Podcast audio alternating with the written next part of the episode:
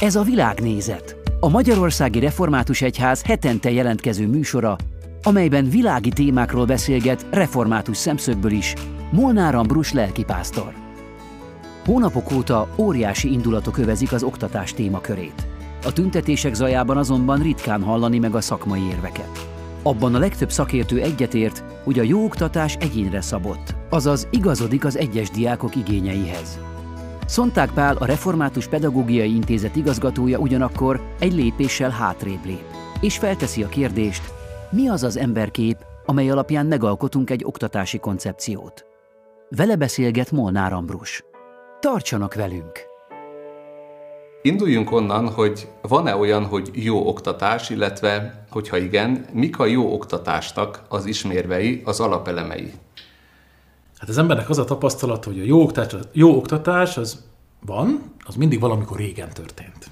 És teljesen mindegy, hogy mikor vizsgáljuk, ha a 19. századból e, memoárokat olvasunk ott, és az még a régi szép időkben még jó volt az oktatás. De ha ma is megkérdezünk bárkit az utcán, az én gyerekkoromban, a nagyszüleim korában még jó volt az oktatás.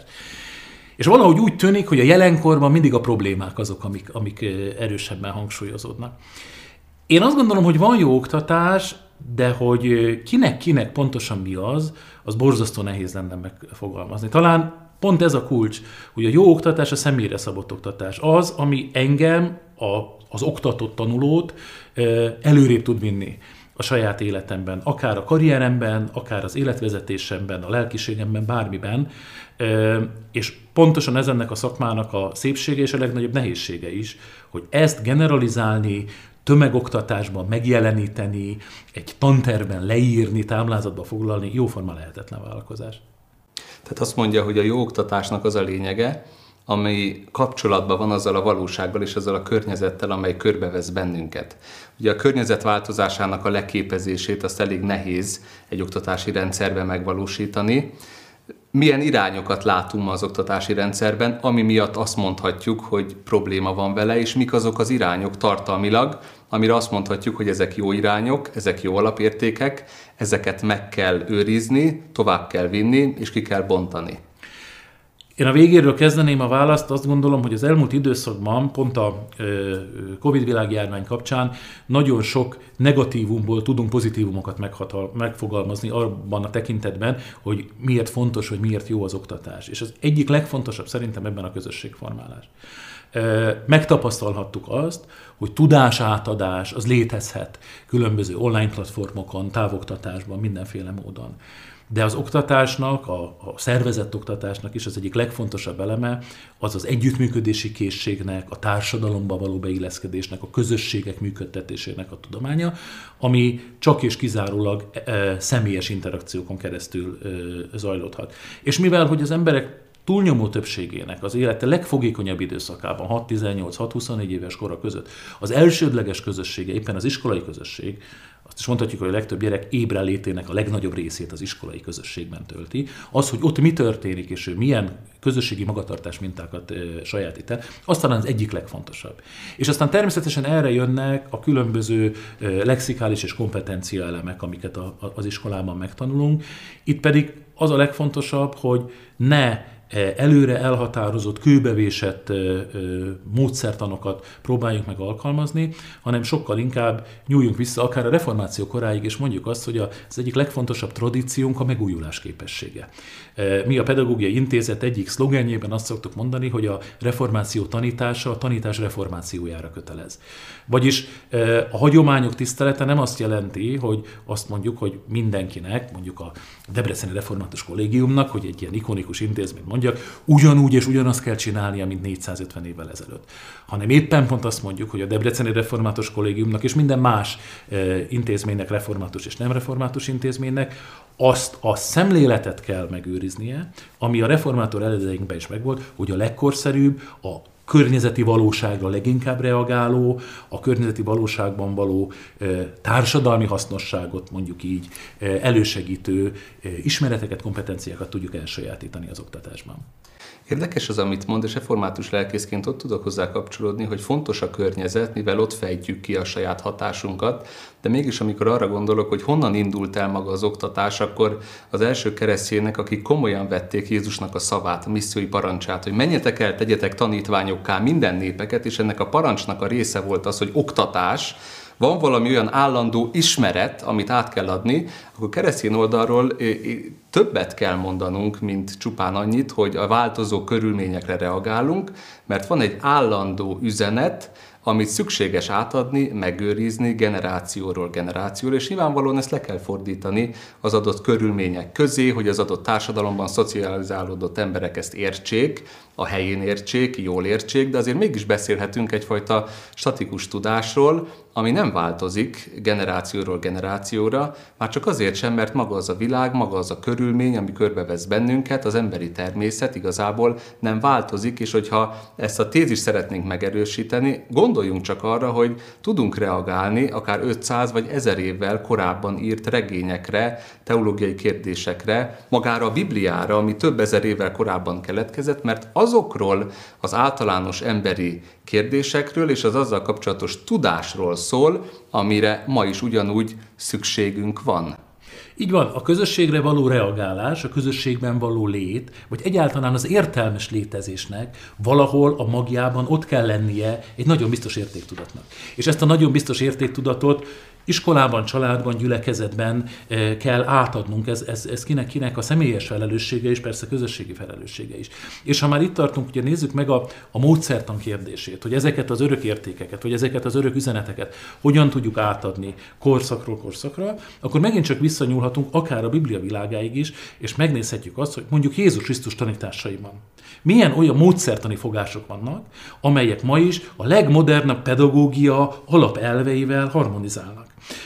Én 2016-ban írtam egy hosszabb tanulmányt arról, hogy az akkor bevezetett, vagy akkor felfutó pedagógus minősítésben alkalmazott kompetenciák, azok hogyan jelennek meg például a Krisztusi tanításokban. És nagyon érdekes, hogy szinte mindegyiket látjuk. Semmit nem kellett kitalálni a 21. században arról, hogy milyen a jó tanítás.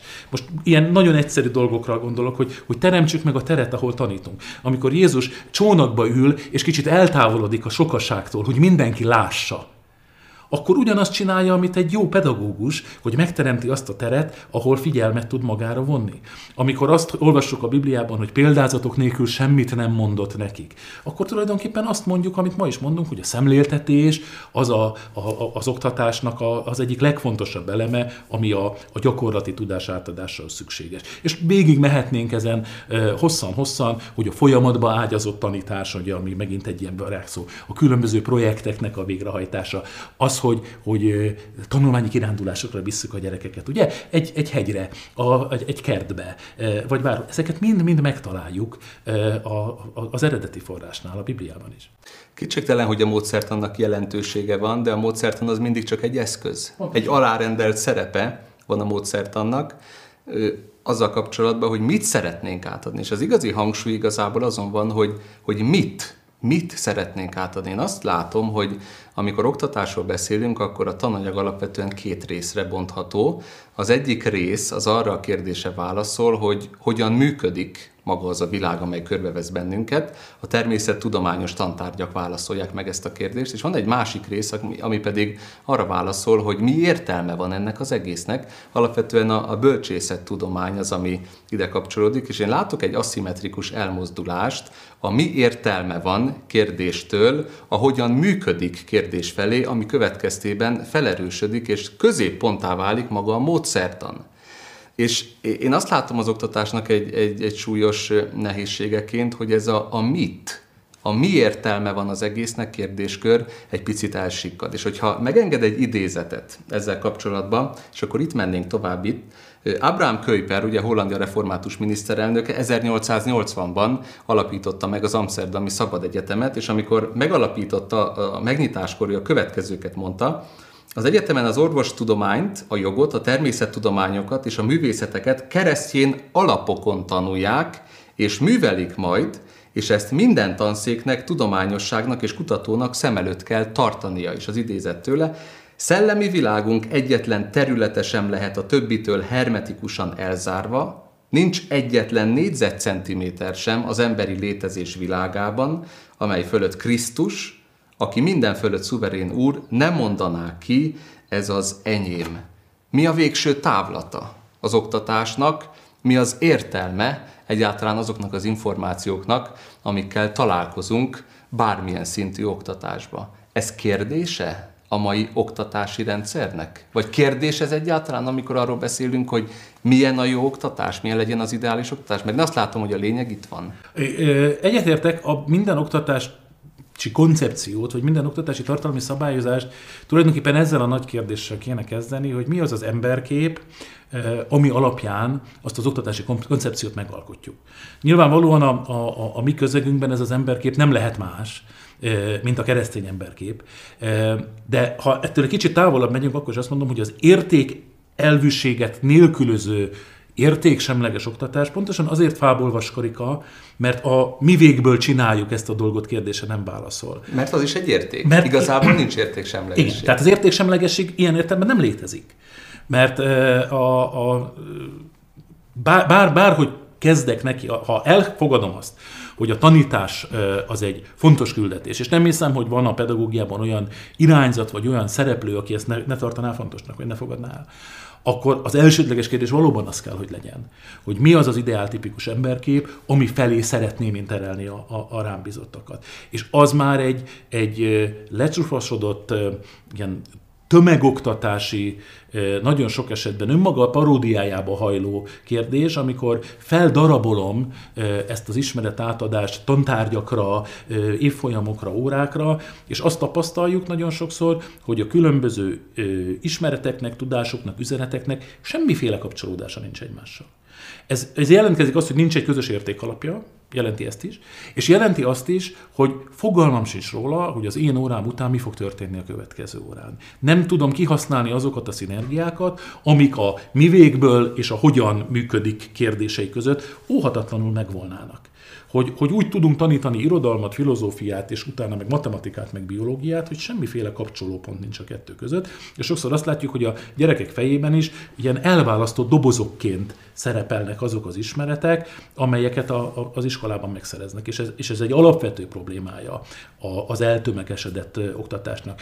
Az egyik oka talán az, hogy nincsen meg az a személyes kapcsolódás, az a, a, a mester-tanítvány viszony, ami, ami a kérdéseket felmerné tenni, az a szakbarbarizmus kora, amiben élünk sok szempontból. És sokszor halljuk azt pedagógusoktól is, hogy engem ne kérdez arról, hogy hogy kell gyököt vonni, hát én, én történelemtanár vagyok. Igen, ebben biztos, hogy van igazság, de én azt látom az egész probléma gyökerének, hogy a szekularizáció, amikor szétverte a bibliai alapokat, amikor kihúzta a társadalom alól, amiben volt egy koherens egész, amely egybekapcsolta a biológiát, az irodalmat, a történelmet, és így tovább, és így tovább, akkor utána már nincs egy egységes világkép, hanem a humanisztikus szemlélet következtében ott van középen az ember, és dönts el a rázúduló információk közepette, hogy minek tulajdonít jelentőséget, és minek nem tulajdonít jelentőséget. Nagyon érdekes, amikor a Bibliában, az Ószövetségben arról beszélünk, hogy oktatás, akkor az oktatás elsősorban vagyis először a, a szülői közegben jelenik meg, és Isten azt mondja a szülőknek, hogy mondjátok el a ti fiaitoknak és lányaitoknak, hogy mit tett veletek az Istenetek az Úr, és itt nagyon konkrétan egy történelmi cselekvésre vonatkozik a felhívás, mégpedig az egyiptomi szabadításra.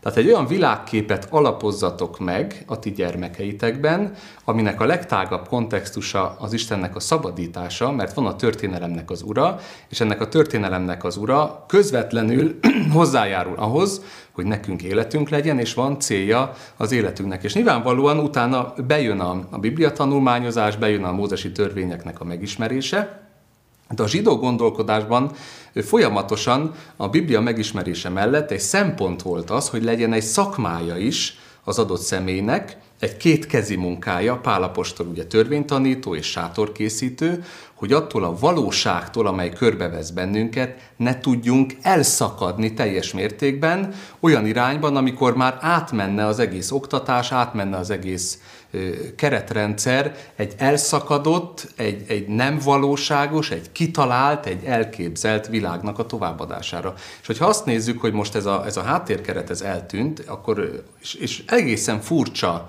oktatási irányok jelennek meg. Gondolhatunk itt mondjuk a gender studies-ra, ami az LMBTQ-nak az iránya, aminek alapvetően nem, hogy nincsen biológiai vagy, vagy fizikai alapja, hanem alapvetően szembe megy más tantárgyakkal, és ez nem jelent problémát. Mit lehet kezdeni egy ilyen helyzetben egy olyan, olyan szülő részéről, aki szeretne jó irányba oktattatni az ő gyerekét, és ezzel szembesül, hogy a valóság szét van darabolva, egymásnak ellentmondó tantárgyak vannak akár még az oktatási rendszerben. Mit csinálhat? Én visszamennék ehhez a, a, a nagyon fontos kérdéshez, ugye a, a, a mondjátok el fiaitoknak kérdéséhez, ugye, ami két szempontból ad iránymutatást a mai oktatásnak szerintem. Az egyik az a, a, a szülőknek a szerepe. Tehát, hogy a, az iskola az nem patyolat. Az nem úgy van, hogy beadom oda a gyerekemet, és visszakapom tisztán, jó illatúan, élére hajtogatva. Hanem az iskola legjobb esetben is egy munkatársa a szülőnek. Ugye hát a, az Isten a szülőket, az, a, a gyerekeket a szülőkre bízta és ők munkatársként választhatják a pedagógusokat, akik sáfárként ideig, óráig szabott időben támogathatják az ő nevelésüket, de ennek a felelősségét a szülőtől senki sem veszi el. Tehát azokat a, a, az alkalmakat, amik ugye például egy, egy széderesti hagadán, egy tradicionális zsidó családban még mindig megvannak, ugye a nagy közösség összegyűlik, és elmondják újra és újra ugyanazokat a történeteket, és, és elhelyezik magukat a nagyon sokszor változó és kaotikusnak tűnő világban a, a biztos pontok mentén, ez a szülő felelősség. Formálisan vagy informálisan, de ezt meg kell tennie. A másik szintén a, a ö, széderesti vacsorának egy nagyon szép jelenete, ugye ott ö, hagyományosan és formálisan is a legkisebb gyerek újra és újra kérdez hogy a kérdéseknek a kultúráját megőrizzük családban is, és az iskolában is. Hogy ne hangozhasson az el, hogy ez nem a te dolgod, ehhez te kicsi vagy, ez nem tartozik rád, hanem legyen a szerves része a gyereknévelésünknek, akár történjen ez a családban vagy az iskolában, hogy a kérdésekre merjünk válaszolni hallgassuk meg a kérdéseket, nincsenek rossz kérdések, és adott esetben merjük felvállalni azt, hogy valamit mi sem tudunk, és menjünk tovább a kérdéseinkkel. Tehát, hogy én azt gondolom, hogy a, az alapvető szemléletformás a tudáshoz, az ismerethez, az életértelmihez való viszony kialakítása, az soha nem kerül, ennek a felelőssége soha nem kerül le a családokról. És ez már tulajdonképpen, hogyha ez megvan, és ez, ez, ez aktívan és intenzíven részt vesz a, rész, része a családok életében, akkor, az megadja választ a következő kérdésre, hogy hogy találjak jó iskolát a gyerekemnek. Akkor tudom, hogy mihez keresek munkatársat. Uh-huh. Akkor, akkor az iskola választásom szempontja nem földrajzi lesz, nem divat lesz, nem a továbbtanulási mutatóknak a hajszolása lesz, hanem az én saját igényeimnek megfelelő képzést fogom megválasztani a gyerekemnek. Még az előző felvetéséhez annyit hozzátennék, hogy vannak igen azok a stúdiumok, amelyek az élet értelmét kutatják, vannak azok a stúdiumok, amik arra válaszolnak, hogy hogyan működik a világ. De ma a, az iskola rendszerű tudás, vagy ismeretátadásnak egy jelentős része, az pedig egyik kérdésre sem válaszol. Egyszerűen azért van, mert így illik, ezt illik tudni, ezt szoktuk tanítani. Ugye ennek aztán vannak ilyen egészen szélsőséges Facebook posztjai, hogy már eltelt, nem tudom, ilyen 45 év az életemből, és meg sosem használtam a nem tudom minek a definícióját, vagy a kovalens kötést, vagy az akármi. De tényleg az egy, az egy komoly felelősség szerintem az oktatásnak is, és a családoknak is, hogy újra és újra felülvizsgáljuk, hogy mi az, ami valóban fontos a számunkra, és miért fontos a számunkra. Mert egyébként egy, egy mauzóleumban ülünk, egy múzeumban ülünk iskola helyett, és csináljuk azt, amit szoktunk csinálni, vagy amit elvárnak tőlünk, vagy amit az elején csináltak, vagy amit különböző irányzatok eh, ránk erőltetnek, de nincs köze a mi valóságos eh, életünkhöz annak, ami az iskolában történik. A valósághoz való kapcsolódás az rendkívül fontos, de itt ugye visszatérem még a világ szemléletre, rendkívül fontos, hogy a valóságot most mi rövid vagy hosszú távon szeretnénk megragadni. És amikor azt mondjuk, hogy működik-e az a tudás, amit, amit sokszor megtanítanak, vagy tudunk-e, akkor sok esetben itt rövid távú gondolkodásról van szó, a felgyorsult világ ezt, ezt ebbe, a, ebbe a csatornába kényszerít be bennünket is. Hogyha rövid távon nézzük, akkor sok esetben egyébként akár a kereszténységről magáról is azt mondhatjuk, hogy nem működik, mert imádkoztam, és rögtön Isten nem adta meg azt, amit kértem tőle. Vagy volt egy problémám, és nem tudtam azonnal feldolgozni. De itt, hogyha visszalépünk a bibliai világképre, akkor hosszú távon gondolkodunk magáról az életről és az oktatásról, akkor egy, a dolgok jelentősége is megváltozhat, mert lehet, hogy egy tantárgynak a haszna nem abban van, hogy én majd azt hasznosítani fogom valamikor direkt módon, hanem indirekt módon hozzájárul a kapacitásaimnak a, a bővítéséhez.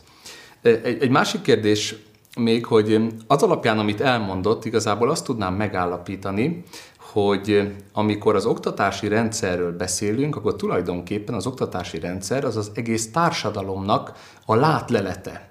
Mert ami ott történik, az érinti azt, hogy milyen állapotban vannak a családok, érinti azt, hogy hogyan viszonyulnak egymáshoz a, a szülők, illetve a, a pedagógusok, és érinti azt is, hogy ehhez a rendszerhez hogyan tud kapcsolódni akár a, a munkaerőpiac, ami azután történik. Egy picit menjünk bele ezekbe a szereplőkbe, és nézzük meg azt, hogy igazából mi lenne az ő feladatuk, hogyan kellene a társadalomnak változni ahhoz, hogy ez az összkép aztán majd azt mondhassuk, hogy egy, egy jó oktatási rendszert eredményez. Beszéljünk először a pedagógusoknak a feladatáról, felelősségéről, lehetőségéről. Mi a feladata egy jó pedagógusnak? Hát nagyon röviden és egyszerűen akarnám e, megfogalmazni, akkor már az egy nagyon szép feladat lenne, hogy azt mondanánk a pedagógusnak, ne ronsd el. Tehát amit kapsz, aki jön, aki, aki egy családból érkezik, aki, aki tele van lehetőséggel és tele van reménnyel, ne ronsd el, ne korlátozz le, ne vedd el a kedvét a tanulástól, az ismeretszerzéstől, a közösségi magatartástól, és bármilyen. És bármilyen ö, furcsán vagy ironikusan hangzik is, ez, ez nem kevés. Tehát a, a, a 35 fős osztályokban, iskolai tantervekben nem elvenni valakinek a kíváncsiságát például. Az egy nagyon komoly pedagógiai feladat. Tehát ez, ez az első, ne árts. De létezik ez? Mert én azt tapasztalom egyébként, hogy a diákok, akik az okostelefonnal születnek már, igazából annyi információ van a, van a fejükben, hogy, hogy kiégett vénekként ülnek ott az iskolapadban. Én amikor bemegyek és mondjuk hitoktatással kapcsolatban teszek fel kérdéseket, sok esetben nem tudnak belehelyezkedni a kérdésnek a kontextusába. Tehát, hogy a, a pedagógus helyzetére nézve ez tényleg egy reális helyzet, hogy ő kap valakit, aki alapvetően jó irányba van elindítva, és, és őt ne roncsa el. Nem, az, nem arról van szó, hogy szétesett életek azok, akik ott ülnek, és azon túl, hogy neki feladata, hogy átadjon egy, egy, egy, egy ismeretet, akár még kapcsolódjon is a többi tantárgyhoz, és tegye mindezt a, az én hitem szerint egy bibliai világnézetből, még azzal is meg kell küzdeni, hogy ott igazából nagyon sokféle háttérből érkező gyermekek vannak, sokféle szocializációs közegből érkeznek, van, aki a telefonjával kell és fekszik, és szinte a szülői szerepet átveszi, van, akire kicsit odafigyelnek, van, akik mindenféle családmodellben élnek, és ebben a helyzetben mit, mit ne roncson el a pedagógus? Vagy mit kellene megerősíteni? Az, az hogy nagyon heterogén a, a, a, a tanulói közeg, ez igaz, de ez, ez, a, ez mindig így volt.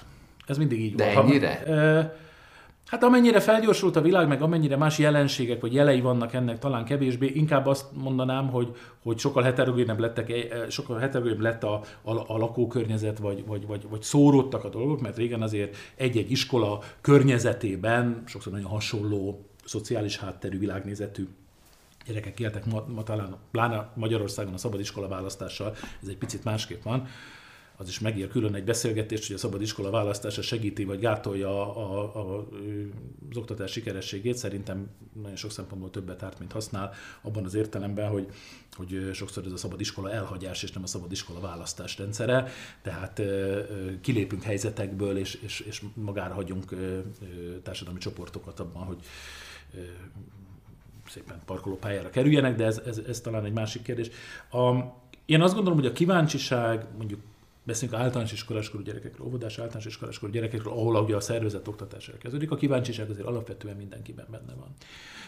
Az, hogy ezt a kíváncsiságot fel tudjuk, fent tudjuk tartani, az nagyon sok esetben azon is múlik, hogy hogyan értelmezzük a tanár szerepet, mert teljesen igaza van, ha a tanár szerepet úgy értelmezzük, hogy én a tudás birtokosa vagyok, és ezt a tudást majd átadom neked, akkor pillanatokon belül kiderül, hogy mesztelen a király, hiszen a gyerek zsebében lévő telefon sokkal okosabb, mint én. Sokkal több mindent tud, és sokkal gyorsabban kapcsol. Tehát ez nyilvánvaló, hogy, hogy önmagában az, hogy én tudom, mikor volt a mohácsi vész, a gyerek meg nem tudja, ez ma már nem versenyelőny. A de ez nem információ igazából? De, ez inform- ami... de pontosan, ez információ. A kíváncsiság az olyan dolgokra is vonatkozik, amit soha nem fog a mobiltelefonján megtartani. És itt jutunk el a mi végből vannak a dolgok, mi, mi, mi értelme van az egésznek, miért vagyunk a világon, miért tanuljuk azt, amit tanulunk. Csak ehhez a pedagógusnak a teljes személyiségét oda kell adnia, fel kell vállalnia. Tehát adott esetben mondjuk, ha felekezeti oktatásról beszélünk, akkor azt mondom, hogy igen, annak a világképnek, annak a hitnek, annak a, a, a, az ideológiának belsővé kell válni a pedagógusban ahhoz, hogy ő azt hitelesen tudja képviselni. Mert az igaz, hogy nincs református matematika, meg katolikus matematika, meg ateista matematika, mert a kettő meg kettő az mindig négy, de, a, de az benne van a telefonban is. Ami emögött van, vagy e körül van, vagy e fölött van, fogalmazunk, ahogy akarunk, az viszont azon múlik, hogy én mennyire vagyok önazonos, mennyire vagyok kongruens egy, egy, egy helyzetben. És hogy azért ne e, sematizáljuk a, a, a mai gyerekeknek a, a képét sem. E, nekem három gyerekem van, közülük már csak egy e, e, kiskorú, tehát egy, egy, egy van a közoktatásban, nagyfiam még éppen érettségiző, de ő már kifelé halad ebből a rendszerből, és azt látom, hogy otthon ez a fajta kíváncsiság, ez ugyanúgy megvan bennük. Nem, nem ö, ö, iskolai dolgokban, de például a Meséld el fiaidnak kapcsán nálunk szinte mindennapos program az, hogy a tizenéves fiam kérdezget arról, hogy hogy voltak a dolgok, amikor mi fiatalok voltunk a feleségemmel, milyen sztorik voltak a, a, a nagyobb testvérei életében, az ő és ezt aztán persze ki lehet szélesíteni egy sokkal tágabb kontextusba, akár bibliai kontextus felé is, de ez a kíváncsiság ott van. A kérdés az, hogy szülőként vagy pedagógusként tudjuk ezt a kíváncsiságot használni, irányba állítani, és azt megerősíteni a gyerekekben, hogy ez a kíváncsiság viszi előre saját maga, a környezete, a világ mindenség, vagy az Úristen megismerésében is. Ebben igaza van, mert ezt lelkészként én is látom, hogy az Isten utáni vágy és kíváncsiság ott van sokszor a gyerekekben, és annál marad meg, akinél ez szülői megerősítéssel párosul. Tehát a szülők ezt meg tudják erősíteni, vagy ki tudják taposni, úgymond a, a gyerekeikből. A pedagógusok után most egy picit, hogyha a szülőkkel foglalkozunk, egy kicsit már ezt a témát érintette, mi lehet a szülőknek a lehetősége és a feladata az oktatásban, illetve hogyan tudják ők készíteni úgy a gyerekeiket, hogy amikor a közoktatásba beérkezik, akkor ott ne valamilyen ellenséges terepen érezze magát, hanem amit mondott, hogy a szülőnek a szövetséges társa, partnere maga a pedagógus. Ez nagyon sok esetben egyébként a tapasztalatok szerint attól függ, hogy a szülőnek milyen iskolai élményei voltak ha ő éppen túlélte az iskolát, de nagyon nem szerette, akkor ez kimondva vagy kimondatlanul, de nagyon sok esetben egy, egy, komoly handicapet jelent, mert rányomja e, ezt a bélyeget a gyerekre is, hogy ja Istenem, ugye ez a ja Istenem Pistike iskolás lesz, jaj, de nagyot nőtt, jaj, jaj, jaj, jaj úgy aggódom, e, ezen túl majd ott kell hagyni őt az iskolában. Vagy a másik oldalról, hogy, hogy micsoda nagyszerű dolog, hát már te is akkora vagy, hogy, hogy mehetsz és csinálod. Ez nagyon-nagyon meghatározza a, a, a gyerekeknek az iskolához való viszonyát, ez az egyik. A másik pedig, hogy a, a szülői nevelésben Ugyanúgy, mint a, a, a professzionális pedagógusi nevelésben, a, a hitelesség és az önazonosság az egyik kulcs. Ezt, ezt a gyerek azonnal leveszi. E, tehát, hogyha én, én rendben vagyok önmagammal, hogyha van az életemnek ura, ha, ha tudom, hogy merre törekszem az én életemmel, tudom, hogy milyen értékek szerint akarom vezetni az értéke, életemet. Ezt kimondva, kimondatlanul, de ott, ott van a, a, a család mindennapjaiban. És akkor ez az igény a gyerekben, hogy ő is megkeresse a saját maga életének a, a, a vezérfonalát, ez meg lesz, mert, mert fel sem merül benne, hogy másképpen is lehet élni. Ha egyik napról a másikra élek, ha csapódok ide-oda, ha csak túlélem az életemet, ezt a gyerek ugyanúgy meg fogja érezni, és ugyanúgy megúszásra fog játszani az iskolában, a baráti társaságban, a családban, és így tovább, és így tovább. És hát persze az nagyon messzire vezetne, hogy a, a család szerkezetválságáról, vagy a házasságválságáról, vagy akármiről ebben a körben beszéljünk, bár ugye én nem értek hozzá, tehát szívesen megteszem, az ember mindig arról beszél a legbátrabban, amiben nem szakember, én csak felhasználói szintű családhasználó vagyok, de, de mégiscsak azt kell mondanom, hogy igen, hogyha azt üzenem a, a, a gyerekeknek, hogy a, a nehézségeket meg kell oldanunk közösen, hogy a bajban össze kell kapaszkodnunk, hogy felelősséggel tartozunk egymásért. Az egy egészen másfajta akár tanulási magatartás formát is mutat, mintha azt mondom, hogy ami nem megy, azt ne erőltessük, cseréljük le a házastársunkat, az anyánkat, az apánkat, úgy, mint a mosógépünket, lépjünk ki azokból a helyzetekből, amelyek nem komfortosak a számunkra, mert hát ez nyilvánvalóan le fog képeződni az ő iskolai karrierében, és aztán nyilván a, a, a saját személyes életében, családi életében is. A hitelesség kérdését említette, és erről nagyon sok szó esik a mai világban. De én azt gondolom, hogy a hitelesség kérdése az önmagában nem elég. Azért nem elég, mert amikor arról beszélünk, hogy valaki hitelese, akkor igazából azt tárgyaljuk, hogy az általa felállított mércéhez képest következetes vagy nem következetes. De nem beszélünk arról, hogy ez a mérce, amit ő felállít, ez jó vagy rossz. Tehát lehet például egy bűnöző teljesen hiteles a saját mércéjén, mert ő kitűz bizonyos célokat, azokat eléri és megszerzi, és a saját mércéjén hiteles, de ez a mérce nem jó. És ugye pontosan keresztény oktatási rendszer kapcsán, amikor elindul maga a keresztények körében, hogy információt adjunk át, tanítsuk az embereket, a rágbízottakat, akkor ott ez volt a kiindulási pont, hogy az a tudás, az az információ, az az ismeret, amit mi az Istentől kaptunk, ez megbízható, igaz, és jó, és nem csak az a kérdés, hogy ezt hogy tudjuk átadni, hanem az is egy fontos kérdés, hogy ezt, ezt meg kell őriznünk egy olyan világban, ahol sokféle információ van egymás mellett, ellent mondanak egymásnak folyamatok, az információk közül tudnunk kell kiválasztani, hogy mi az, ami hasznos számunkra, és mi az, ami nem hasznos számunkra, és éppen ezért adtak egy olyan szűrőt a bibliai hitvallásokra, igazságokra való neveléssel, a keresztény világképpel, amivel aztán majd az adott személy az iskola rendszeren túl, egyedül, szembesülve ezzel a szembeszéllel, talán kisebb-nagyobb sikerrel, de, de biztonsággal el tudta dönteni azt, hogy mi az, ami jó, és mi az, ami nem jó. Ez hogyan jelenhet meg ma az oktatási rendszerben, hogy szűrőt építünk be sokszor a, a, a gyerekekbe, és ennek a szűrőnek vagy a diákokba, vagy a, az, az oktatandó személyekbe, és ennek a szűrőnek része az, hogy mi a jó és mi a rossz. Mert végső soron mégis ők fogják akár a rossz értékrendnek a kárvallottjaiként szenvedni, vagy éppenséggel a jó értékrendnek az áldásait tapasztalni. Igen, én egy picit visszatérnék a hitelességhez, és egy kicsit hadd védjem a hitelességet. Én azt gondolom, hogy ez a fajta hiteles élet, még hogyha számunkra nem rakoszámos, hogy nem megfelelő, vagy objektíven nem jó értékek mellett szerveződik is, mint magatartásforma, jobban alkalmassá teszi a gyereket a jó értékek befogadására is. A sodródásnál én azt gondolom nincs rosszabb. Tehát a, a nem ellen tehát a, a, a, a, a, a szűrőt oda, igen, tehát a szűrőt oda lehet rakni, ahol van áramlás. Tehát az elsődleges az, hogy, hogy legyen áramlás, legyen igény. És akkor utána az egy nagyon fontos kérdés persze, hogy, hogy mit teszünk abba a szűrőbe, hogy, hogy, hogy milyen, milyen értékeket mutatunk fel. És ugye ezért ezt ne felejtsük el, hogy mi a mi emberi képességeink azok az érték felmutatásaik tartoznak, hogy, hogy valaki aztán ebből hitre jut, vagy nem jut, az már nem a mi e, e, kompetenciánk. Tehát, hogy a, mi a, jó ez a képe, mi a szűrőnek a, a, a minél, minél apróbb szemű, minél, minél e, állékonyabb, minél több, befogad, minél több mindenkit befogadni képes szűrőnek a, a, az elkészítésében vagyunk felelősek bármilyen területen is dolgozunk. Tehát ilyen szempontból azt gondolom, hogy a, az érték felmutatása is csak akkor tud hatékony lenni, hogyha a befogadóban van értéktudat.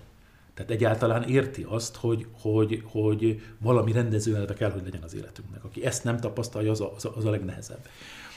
Ami pedig most konkrétan a, a felekezeti oktatás, vagy akár a deformátus oktatást is illeti, ott pedig egy nagyon fontos elem az, hogy hogy pontosan meghatározzuk saját magunk számára egyen-egyenként is, meg mondjuk iskolai közösségenként is, hogy mi a mi missziós területünk a, a, az oktatásügyben. Mert az, az talán nem vitás, hogy a, mondjuk a felekezeti oktatás az akkor ér valamit, hogyha van valamilyen missziói tudata. Mert ha nincs, akkor, akkor, akkor, akkor, akkor, akkor miért veszük át az államtól ezt a feladatot? Hát akkor csinálja, csinálják az adófizetők pénzekből a, a, az államiskolát. Ott is vannak remek tanárok, notabene ott is vannak uh, hívő keresztény tanárok, miért, miért volna nekünk erre? Na most, ha elfogadjuk azt, hogy, hogy itt van egy ilyen missziói többlet, akkor pedig azt is nagyon uh, komolyan vizsgálnunk kell, hogy az adott közösségben mi uh, úgy szoktam mondani, hogy reformátusokat nevelünk, vagy reformátusokká nevelünk. Vagyis, hogy egy közösség, egy református közösség, vagy egy keresztény közösség a, a maga belkörű ö, ö, igényeinek megfelelően hoz létre egy iskolát, ilyen például a nyugat-európai keresztény oktatás modellje általában, hogy ott, ott kvázi magániskolaként egy, egy gyülekezet hoz a saját gyülekezetbe járó családok gyerekeinek létre iskolát. Vagy pedig kiszélesítjük a missziói kifejezést, és azt mondjuk, hogy mi reformátusok K nevelünk, most ezt nem az erőszakos térítés vonatkozásában mondom, hanem azt mondom, hogy felmutatjuk azokat az értékeket, amelyekkel ezek a családok, vagy ezek a gyerekek eddig nem találkoztak. De akármelyiket is választjuk, ez a kettő persze párhuzamosan is jelentkezhet, vagy ezen a skálán nagyon sokféle elem van, de ezt tisztáznunk kell magunkban. Hogy ne váljunk egy nagyon zárt körű klubbá, ahova kellemetlen belépni mert senki sem szereti úgy eltölteni az iskolás idejét, hogy mindenki más tud valamit, én meg outsider vagyok. Ugyanakkor azért ne veszítsük el a, a szem elől a, a missziói lendületben sem, hogy azért nem mindenkinek akarunk megfelelni, hanem alapvetően a, a saját magunk által vallott értékeket szeretnénk átadni.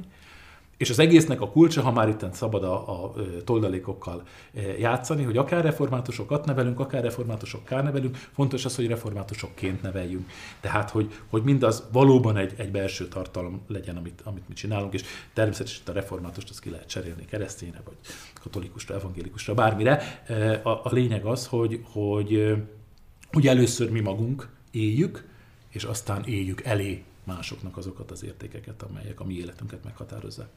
És itt van kettő előzetes érték, ami általánosságban a keresztény oktatási rendszerben az évszázadok, évezredek folyamán egy kimondottan is ott volt, kiindulásként és sajátosságként. Az egyik az, hogy mi úgy tekintünk az emberre keresztényként, mint aki Isten alkotása, és ezért Isten képű, az Isten méltóságát adja az embernek, nem a saját méltóságát, hanem méltósággal ruházza fel, hogy pozíci- úgy pozícionálja ebben a világban, hogy feladatot ad neki, és éppen ezért a mi küldetésünk minden emberhez, minden nemhez, mindenféle bőrszínhez, ő küld bennünket, a másik pedig az, hogy az embernek felelőssége van abban, hogy hogyan dönt a saját élete felől, illetve hogy elfogadja-e azt az üdvösséget, amit az Isten felkínál Krisztus keresztjében. És ezért rendkívül fontos, hogy keresztényként számunkra, hogy olyan emberek legyenek az intézményeinkből kikerülve, akik felelősen látják az életnek a súlyát, a döntéseiknek a tétjét, a jó és a rossz, jó és a rossz közti különbséget, és jó döntést tudnak hozni mindezek, mindezekkel együtt. Köszönöm, hogy erről beszélgethettünk, és köszönöm önöknek is a figyelmet, áldás békesség!